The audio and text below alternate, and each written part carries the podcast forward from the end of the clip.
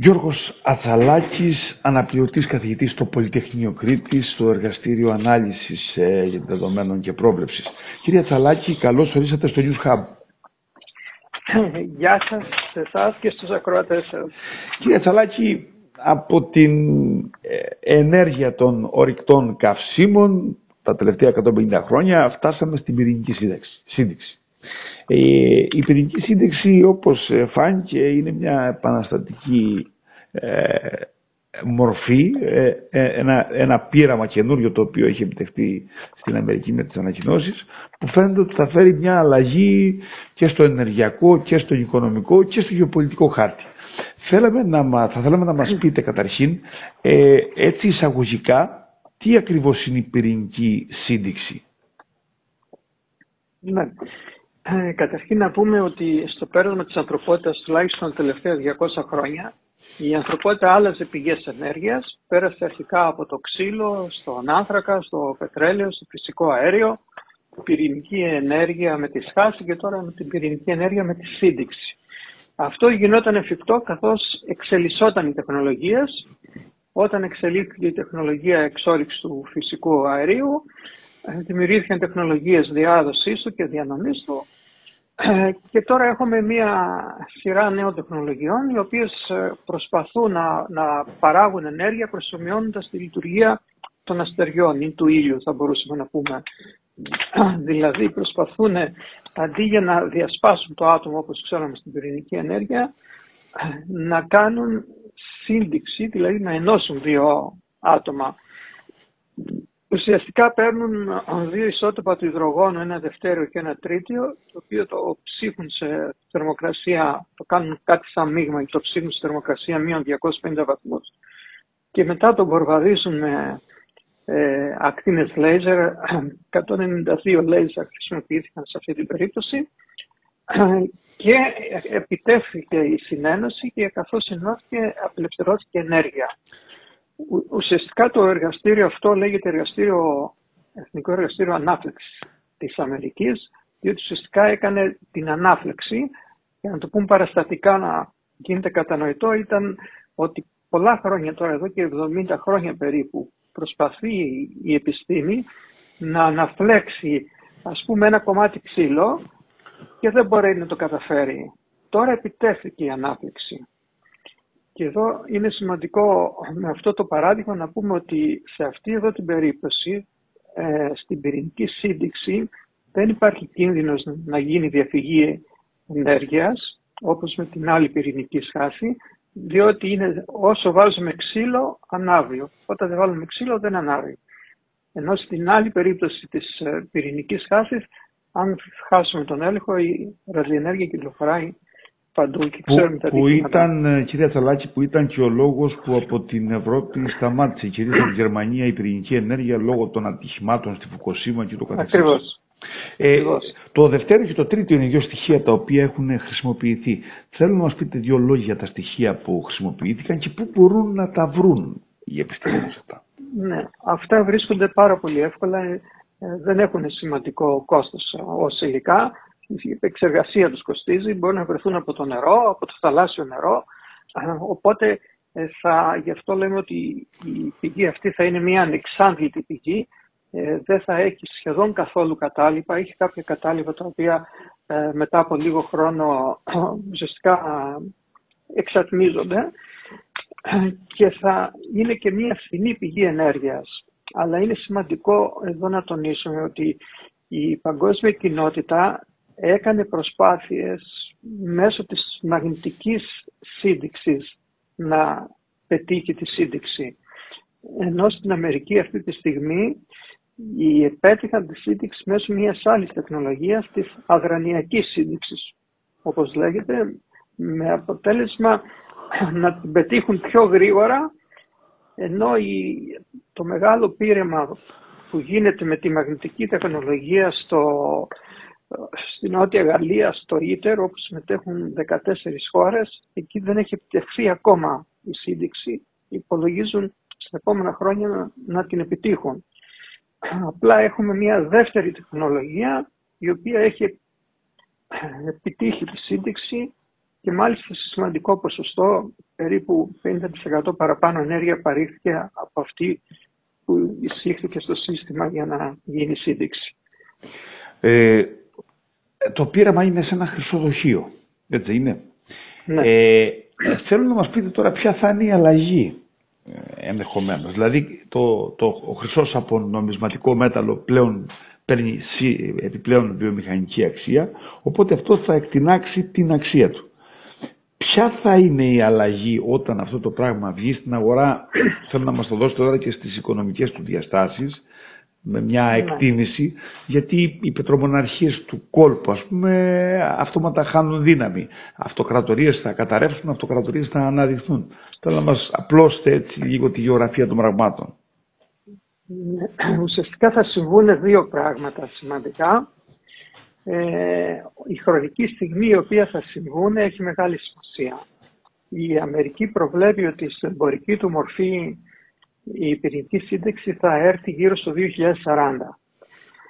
Όταν θα γίνει κατανοητό από όλες τις πλευρές ότι πράγματι θα έχουμε ενέργεια από πυρηνική σύνδεξη η οποία θα είναι και άφθονη και φθηνή, εκείνο το οποίο θα κάνουν πολλά χρόνια νωρίτερα οι χώρες που έχουν αποθέματα φυσικού αερίου ή και πετρελαίου είναι να τρέξουν, να εξορίξουν τα αποθέματα όσο ακόμα υπάρχει ψηλή τιμή. Διότι αργότερα δεν θα μπορούν, δεν θα αξίζει να τα εξορίξουν. Αυτό τι θα κάνει, θα αυξήσει την παραγωγή. Άρα θα αυξηθεί η προσωρόμη ποσότητα, άρα οι τιμές της ενέργειας θα καταρρεύσουν. Και του φυσικού αερίου και του πετρελαίου. Αυτό το γνώριζε πολύ καλά η Αμερική και αυτό εδώ και 15 χρόνια, ενώ ήταν εισαγωγέας ενέργειας, εδώ και 15 χρόνια εξορίχνει όλα τα αποθέματα και είναι ένας από τους μεγαλύτερους εξαγωγείς ενέργειας. Οι άλλες χώρες τώρα, οι οποίες στηρίζονται κυρίως, ε, το ακαθάριστο εθνικό τους προϊόν στηρίζεται κυρίως στην πώληση της ενέργειας, όπως είναι στι ε, αραβικές χώρες, ε, και πολλές άλλες χώρες, ε, Ρωσία, Νιγηρία κτλ. θα γνωρίζουν τεράστια αύξηση, ε, τεράστια μείωση των εσόδων τους πολύ πριν εμφανιστεί η, η σπυρική σύνδεξη εξαιτίας της κατάρρευσης των τιμών επειδή θα αυξηθεί η προσφορά και σε μια δεύτερη φάση θα γίνει ακόμα μεγαλύτερη κατάρρευση των τιμών διότι ε, όλοι θα προτιμούν στο μέλλον το, την πυρηνική σύνδεξη και δεν θα αγοράζουν πλέον ε, φυσικό αέριο κτλ. Θα γίνεται παράλληλα και μια αλλαγή κατεύθυνση των επενδύσεων, έτσι είναι; ναι βέβαια. Τώρα αναμένουμε καταρχήν μια αλλαγή μεταφοράς των κεφαλαίων που θα, που θα επενδυθούν στην έρευνα από τη μαγνητική τεχνολογία σύνδεξης στην αδρανιακή τεχνολογία σύνδεξης και στη συνέχεια θα βλέπουμε όλο ένα και περισσότερες επενδύσεις προς τη σύνδεξη και δεν είναι τυχαίο ότι οι μεγάλοι κολοσσοί της τεχνολογίας όπως είναι ο Bill Gates ε, έχουν επενδύσει ήδη στην πυρηνική σύνδεξη, ο Bezos της Amazon.com και άλλοι μεγάλοι επενδυτές. Ε, και αυτό φυσικά θα δημιουργήσει μεγάλο πρόβλημα σε πολλά κράτη, σε επιχειρήσεις οι μεγάλες επιχειρήσεις το πρόβλημά τους θα είναι ότι πιθανόν να χρεοκοπήσουν αν δεν καταφέρουν να αλλάξουν αντικείμενο. Αλλά τα κράτη τα οποία δεν έχουν άλλους φόρους παρά μόνο την ενέργεια θα γνωρίσουν πάρα πολύ μεγάλα προβλήματα διότι είναι πολύ λίγα τα κράτη τα οποία έχουν πραγματική παραγωγή. Ε, δεν έχουν εμπορικά σήματα, δεν έχουν διεθνή trademark όπως είναι η Apple, BMW, Mercedes, που αυτά τα σήματα είναι τα πιο σημαντικά και σε βάθος χρόνου μπορούν συνεχώς να παράγουν εισοδήματα. Όταν όμως τελειώσει η ζήτηση φυσικού αερίου ή οι τιμές είναι τόσο χαμηλές που δεν συμφέρουν να εξοριχθούν, ε, κυρίως τα αραβικά κράτη, η Ρωσία και τα λοιπά θα γνωρίσουν πολύ μεγάλη ε, αναστάτωση γιατί η μείωση των εισοδημάτων προκαλεί κοινωνικές ε, αναστατώσεις και πολιτικές ε, εξελίξεις και οι πολιτικές εξελίξεις όταν γίνονται με, με δύο τρόπο ξέρουμε ότι δεν είναι σίγουρο ότι οδηγούν πάντα το καλύτερο αποτέλεσμα. Κύριε Αθαλάκη, σε αυτό θέλω να μείνουμε λίγο, γιατί αναφερθήκατε στη Ρωσία και τα αραβικά κράτη και άλλα, και άλλα κράτη τα οποία λειτουργούν ακριβώ τον ίδιο τρόπο. Ήδη οι, αυτές οι μεγάλες πετρομοναρχίες ήδη επειδή βλέπουν ότι είχε κατευθυνθεί το ενδιαφέρον στις ανανεώσιμες πηγές ενέργειας είχαν επενδύσει παρα, παράλληλα σε ε, ε, ε, τέτοια επενδυτικά πλάνα ας πούμε, με ανανεώσιμες πηγές ενέργειας τουλάχιστον οι αραβικές χώρες.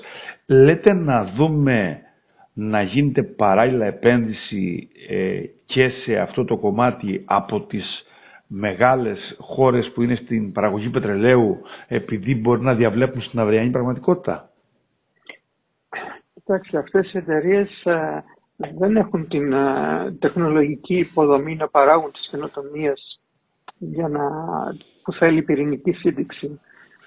Ε, θα είναι δύσκολο για αυτούς ακόμα και να την, αγο... την αγοράσουν αυτή την τεχνολογία. Δεν ξέρω, θα δούμε στο μέλλον, αλλά αυτή η τεχνολογία δίνει τη δυνατότητα να δημιουργήσεις εργοστάσια δίπλα εκεί που καταναλώνεις. Οπότε δεν θα υπάρχει λόγος να υπάρχουν αγωγοί να διασχίζουν χιλιόμετρα mm. θάλασσες, ξηρά ε, και στην ξηρά κυρίως να υπάρχει εξάρτηση από τα κράτη που όποιο κράτος θέλει μπορεί να κλείνει τη στρόφιγα κάποια στιγμή. Ε, αυτή η πίεση που υπάρχει σήμερα ε, για να αφαιρεθεί το, το όπλο της ε, ενέργειας για, τον, ε, για τη δημιουργία επιθετικών κινήσεων σε άλλες χώρες είναι και μία, μία μορφή πίεσης να τρέξει πιο γρήγορα ε, αυτή η πυρηνική σύνδεξη, διότι βλέπουμε ότι σήμερα οπλοποιείται η παραγωγή ενέργειας από κάποιες χώρες. Ε, η πυρηνική σύνταξη, από ό,τι βλέπουμε, δεν αφήνει ε, πυρηνικά απόβλητα. Έτσι είναι. Οπότε είναι μια μορφή οικολογικής ενέργειας, θα μπορούσαμε να πούμε.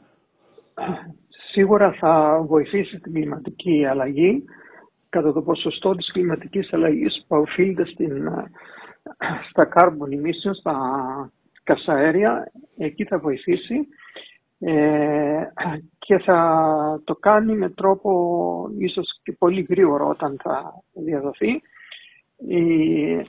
τα κατάλοιπα είναι πολύ ελάχιστα και δεν έχουν καμία σχέση με αυτά της πυρηνικής ε, σχάσης. Ε, και το σημαντικό είναι ότι η τεχνολογία έτσι που εξελίσσεται βοηθάει αυτή τη στιγμή στην, στην αναδιάταξη ουσιαστικά ακόμα και τον, του τρόπου διανομής της ενέργειας διότι η ενέργεια πυρηνικής σύνδεξης δεν είναι ούτε υγρό, ούτε στερεό, ούτε αέριο. Είναι ένα πλάσμα ε, το οποίο έχει μια τεράστια θερμοκρασία και πρέπει να βρεθεί ένας τρόπος να παραχθεί σε ηλεκτρική ενέργεια. Οπότε όταν έχουμε τεράστιες ποσότητες ηλεκτρικής ενέργειας θα μπορούμε να οδηγήσουμε στην ηλεκτροκίνηση όλα τα οχήματα, τα οποία οχήματα ε, ρηπαίνουν σημαντικά το περιβάλλον, αλλά και άλλες βαριές βιομηχανικές ε, δραστηριότητες. Άρα εκείνο το οποίο έχει σημασία είναι να παράγουμε ηλεκτρική ενέργεια από καθαρή πηγή. Μάλιστα. Έχει, ε, ε, ε, έχεις μια εκτίμηση για το πώς μπορεί να αποθηκευτεί αυτή η ενέργεια; Κοιτάξτε, η ηλεκτρική ενέργεια βλέπουμε ότι μπορεί να αποθηκευτεί με τις μπαταρίες. Οι μπαταρίες όμως είναι άλλο ένα επιπλέον κόστος, καθώς οι περισσότεροι χρησιμοποιούν σπάνια μέταλλα, τα οποία όσο αυξάνει η ζήτηση θα ανεβαίνουν και τιμές τους. Και γι' αυτός αυτός είναι και ο λόγος όπου ε, τα φωτοβολταϊκά και, και τα αιωλικά πάρκα όταν δεν λειτουργούν συνεχώς υπάρχει πρόβλημα στον ομαλό εφοδιασμό του, του δικτύου ε, διανομής της ενέργειας. Ακόμα και αν ε, εφευρεθούν πολύ ισχυρές μπαταρίες, αυτές αυξήσουν ακόμα περισσότερο το κόστος διότι η παραγωγή από, από αιωλικά και ηλιακά ε, δεν είναι στους 100% της εγκαταστημένης ισχύς. Παράγεται περίπου 30 με 40%. Είναι σαν να κάνουμε ένα εργοστάσιο και έχει 10 μηχανές παραγωγής και παράγει για παράδειγμα παπούτσια και χρησιμοποιούμε μόνο τις 3-4 μηχανές. Mm. Ως επένδυση είναι μη βιώσιμη, γι' αυτό επιδοτείται από τα κράτη και από τις ψηλές τιμές με τις οποίες αγοράζουν ε, την ενέργεια, ακριβώς για να επιδοτείται ε, αυτή η φιλική παραγωγή προς το περιβάλλον. Όλο αυτό, δηλαδή... δεν είναι το πρόβλημα. Ναι, δεν ναι, ναι. όλο, όλο αυτό δηλαδή το κολοσιαίο έργο που βλέπουμε τα τελευταία χρόνια, επειδή επιδοτείται, όταν βγει μια πιο φθηνή ενέργεια δεν θα μπορεί να αντέξει τον ανταγωνισμό, έτσι. Θα εξαφανιστεί ένα τέτοιο πράγμα. Ακριβώς, ακριβώς. Ακόμα και ο ΣΑ στη σύσταση που έκανε χθες ε, ε, λέει, αναγνωρίζει ότι χωρίς ε, επιδοτήσεις δεν μπορεί να γίνει βιώσιμη αυτή η βιομηχανία και προτείνει αντί για να δίδονται άμεσα επιδοτήσεις στους κατασκευαστές να επιδοτούνται τα δάνεια που θα παίρνουν οι κατασκευαστές ε, με σκοπό να, να, μειωθεί το, να μειωθούν οι μεγάλες δαπάνες που δίνει το κράτος μας και προς αυτή την κατεύθυνση ε, τη στιγμή που αντιμετωπίζει ήδη πολλά έξοδα και πρέπει να γυρίσει σε ε, πλεονάσματα του προπολογισμού για να μειωθεί το τεράστιο χρέος μας. Είπατε ότι η εμπορική διάχυση μπορεί να εκτιμάται, μάλλον θα γίνει μέχρι το 2040. Όταν αυτό επιτευχθεί, πόσο εύκολα αντιγράφεται όταν βγει δηλαδή στην αγορά; Κοιτάξτε, η τεχνολογία σταδιακά θα αναπτυχθεί. Ξέρετε, οι, οι πιο σημαντικές τεχνολογίες ε, αναπτύχθηκαν για γεωπολιτικούς λόγους. Για παράδειγμα, το ίντερνετ αναπτύχθηκε από την NASA με σκοπό να υπάρχει μια ενδοεπικοινωνία. Ε, το ανέπτυξαν και άλλες χώρες, αλλά δεν το έδωσαν στην ανθρωπότητα να το αξιοποιήσει. Το ίδιο και το κινητό τηλέφωνο, το ίδιο και το GPS. Ε, έτσι και αυτές τις τεχνολογίες σταδιακά και κάποιες άλλες χώρες θα τις αναπτύξουν. Ε, πάμε σε έναν κόσμο που θα υπάρχουν πολλές ισχυρές οικονομίες. Δεν θα υπάρχει μία ή δύο και μόνο οικονομίες. Απλά οι ισχυρότερες οικονομίες θα είναι αυτές που έχουν ισχυρό εκπαιδευτικό σύστημα και παράγει, συνεχώς παράγουν καινοτομίες και η καινοτομία σημαίνει ότι πρέπει να παράγουμε ένα νέο προϊόν να καλύπτει μια συγκεκριμένη ανάγκη με φθηνότερο τρόπο και με πιο εύκολο. Μόνο τότε μια τεχνολογία μπορεί να υιοθετήσει και να γίνει και βιώσιμη. Μάλιστα. Κύριε Τσαλάκη, θα ήθελα να σας ευχαριστήσω θερμά για την παρουσία σας εδώ στο News Hub. Γεια σας. Γεια σας και με ευχαριστούμε πολύ.